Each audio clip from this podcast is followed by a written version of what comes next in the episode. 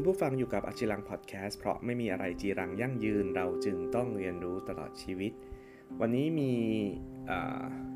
อาการอาการหนึ่งจะมาเล่าสู่กันฟังนะครับ หลังจากที่ผมสังเกตว่าเวลาที่ผมพูดถึงภาวะซึมเศร้า หรือว่าความเครียดเนี่ยมักจะมีคนเข้ามาฟังกันค่อนข้างเยอะ ผมก็เลยอันนี้อาจจะไม่รู้คิดไปเองหรือเปล่านะว่าจริง ๆ แล้วเนี่ยคนไทยอะกำลังตกอยู่ในสถานการณ์นี้มากพอสมควรเลย นะฮะสถานการณ์ที่เจอเรื่องยากๆ เรื่องเครียดๆแล้วมันไปต่อลำบากนะครับผม วันนี้ก็มีอีกอาการหนึ่งนะ จะมาแชร์ให้ฟัง อาจจะไม่ได้รุนแรงถึงอาการซึมเศร้านะฮะ แต่ว่าเป็นอาจจะเป็นอาการที่อาจจะเจอได้กับทุกคนนะ ผมพูดถึงอาการก่อนละกัน แล้วค่อยพูดว่ามันมันเรียกว่าอะไร ก็คือปกติเนี่ยสมมุติว่าเวลาเราอยู่เฉยๆปกตินะครับ เรากินข้าวก็อร่อย เราไปเที่ยวก็สนุก เรานอนหลับดีนะครับ เราได้ทำในสิ่งที่ชอบแล้วเราก็รู้สึกมีความสุขอะไรแบบนี้แต่อยู่มาวันหนึ่งเรากับกินแล้วก็ไม่อร่อย ทั้งที่เคยกินแล้วอร่อยมากอะไรเงี้ย รู้สึกเบื่อกับการไปเที่ยวในที่ที่เราเคยชอบนะครับ หรือเบื่อกับการทำกิจกรรมที่เราเคยรู้สึกสนุก ไม่อยากจะเจอคน อยากอยู่ในห้องเฉยๆนะครับ ลอยๆ ไปเรื่อยๆ อาการเนี้ยมันไม่ได้รุนแรงถึงซึมเศร้าแต่มันอาจจะเป็นได้นะครับ หรือคนที่มีอาการซึมเศร้าก็อาจจะมีภาวะแบบนี้อยู่นะเพราะว่ามันคล้ายๆมันเป็นแบบภาวะที่มันเกิดขึ้นคู่กันนะครับ เหมือนเป็นลูกเป็นหลานกันอะไรประมาณนี้นะเรียกงั้นก็ได้ ภาวะนี้ครับเขาเรียกว่าแอนฮิโดเนีย อ่านถูกไหมไม่แน่ใจ A N H E D O N I A นะแอนฮิโดเนียภาษาไทยเนี่ยเขาแปลว่าภาวะสิ้นยินดีนะครับ หมายถึงว่าไม่ยินดียินร้ายกับสิ่งที่เคยรู้สึกมาก่อนนะตอนนี้รู้สึกเฉยมากอะไรอย่างนี้นะครับ ซึ่ง anhedonia เนี่ยแบ่งได้เป็น 2 แบบนะครับผมก็คือ social anhedonia ก็คือการ ไม่อยากจะปฏิสัมพันธ์กับคนอื่น ไม่อยากยุ่งกับคนอื่นนะครับ แล้วก็ physical anhedonia นะก็คือไม่รู้สึกสนุกต่อกิจกรรมที่ตัวเองเคยทำนะครับ เช่นการกินข้าวการทำงานดิเรกอะไรแบบนี้นะ ซึ่งอาการเนี่ยมันจะไม่ได้เหมือนกันเป๊ะๆทุกคนนะครับผมแต่ว่ามันจะสังเกตได้มันจะมีภาวะหรืออาการหลักๆ ก็คือจะรู้สึกเฉยๆเฉยๆชาๆ ต่อทุกๆ สิ่งรอบๆตัวเลยนะครับ แล้วก็จะเก็บตัวปลีกวิเวกแยกตัวออกมาจากสังคมนะแล้วก็มีความรู้สึกแบบนอยอะนะครับรู้สึกอ่า desperate นะครับรู้สึกแบบเศร้าสิ้นหวัง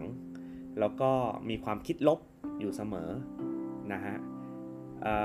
แสดงออกน้อยลงนะครับ นิ่ง ๆ ไม่ยินดียินร้าย แล้วก็ ไม่ยิ้มไม่เรียกอะไรอะไม่แสดงออกทางอารมณ์ว่าอย่างนั้นก็ได้นะแล้วก็มีอาการป่วยกระสอบกระแสะอยู่สม่ำเสมอ เพราะงั้นตรงนี้เป็นอาการที่เราจะสังเกตแต่ว่ามันต้องเกิดระยะเวลาหนึ่งนะ ไม่ใช่ว่าเกิดปุ๊บปั๊บนะครับผมแล้วบอกว่าตัวเองเป็นเลยอะไรอย่างเงี้ยนะครับมันอาจจะเป็นแบบแค่เบื่อเบื่ออะไรอย่างงี้นะเพราะว่าจริง ๆ แล้วนะไอแอนทิโดเนียเนี่ยมันอาจจะเกิดจากความผิดปกติของสารในร่างกายนะครับหรือว่า พวกกลไกในร่างกายบางอย่าง ซึ่งมันทำให้เราเนี่ยเกิดความรู้สึกแบบนี้นะครับ ซึ่งมันจะอย่างที่ผมบอกนะมันอาจจะคู่ขนานไปกับคนที่มีภาวะซึมเศร้านะครับ หรือโรคไบโพล่านะหรือคนที่กำลังใช้ยาพวกยาต้านเศร้านะครับ หรือว่ายาที่เกี่ยวกับทางด้านการบริหารเขาเรียกว่าบำรุงจิตใจอะไรอย่างเงี้ยนะ ซึ่งมันอาจจะมีอาการแบบที่ผมบอกเมื่อสักครู่นี้นะครับผมเพราะฉะนั้นเนี่ยถ้ามันเป็นในระยะสั้นๆ มันก็พอจะเหมือนกับคือถ้าเรารู้ตัวนะว่าเรารู้สึกว่าเฮ้ยมันไม่ใช่แล้วแล้วเราสามารถทำได้นะ ก็คือพยายามลุกออกไปทำอะไรแบบฝืนๆสักนิดนึงนะครับ ผมสิ่งที่เคยทำแล้วมันรู้สึกดีแต่วันนี้ไม่ดีเนี่ยลองกลับไปทำ ลองพยายามรู้สึกกับมันโฟกัสกับมันเพ่งสมาธิไปกับมัน ก็อาจจะช่วยได้นะ ถ้ามันไม่ได้เป็นเยอะอะไร แล้วก็การพักผ่อนนอนหลับหรือออกกำลังกายนะฮะก็มีส่วนทำให้เราเนี่ย recover หรือฟื้นกลับมาได้นะคือบางทีอาการแบบเนี้ยเหนื่อยๆเฉยๆเรื่อยๆเนี่ยมันอาจจะเกิดจากการที่เราไม่ค่อยออกกำลังกายก็ได้ โดยเฉพาะคนที่กำลัง work from home มานานๆนะฮะคนที่อยู่บ้านมานานๆกักตัวโควิดอะไรอย่างเงี้ย ก็อาจจะเกิดอาการนี้โดยไม่รู้ตัวได้นะฮะ ลองกลับไปออกกำลังกาย กลับไปยืดเส้นยืดสายนะครับผมทำกิจกรรมอะไรยิ่งช่วงเนี้ยไม่ได้อันตรายเหมือนแต่ก่อนนะในส่วนของโควิดเนี่ยก็อาจจะลองหาโอกาสนะครับผมออกไปเที่ยวออกไป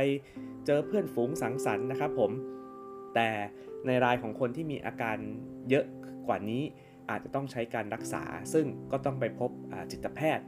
นะครับเพื่อวินิจฉัยแล้วก็หาสาเหตุที่แท้จริง บางทีก็อาจจะต้องใช้ยาหรือต่างๆ บ้าง ซึ่งถ้าเรา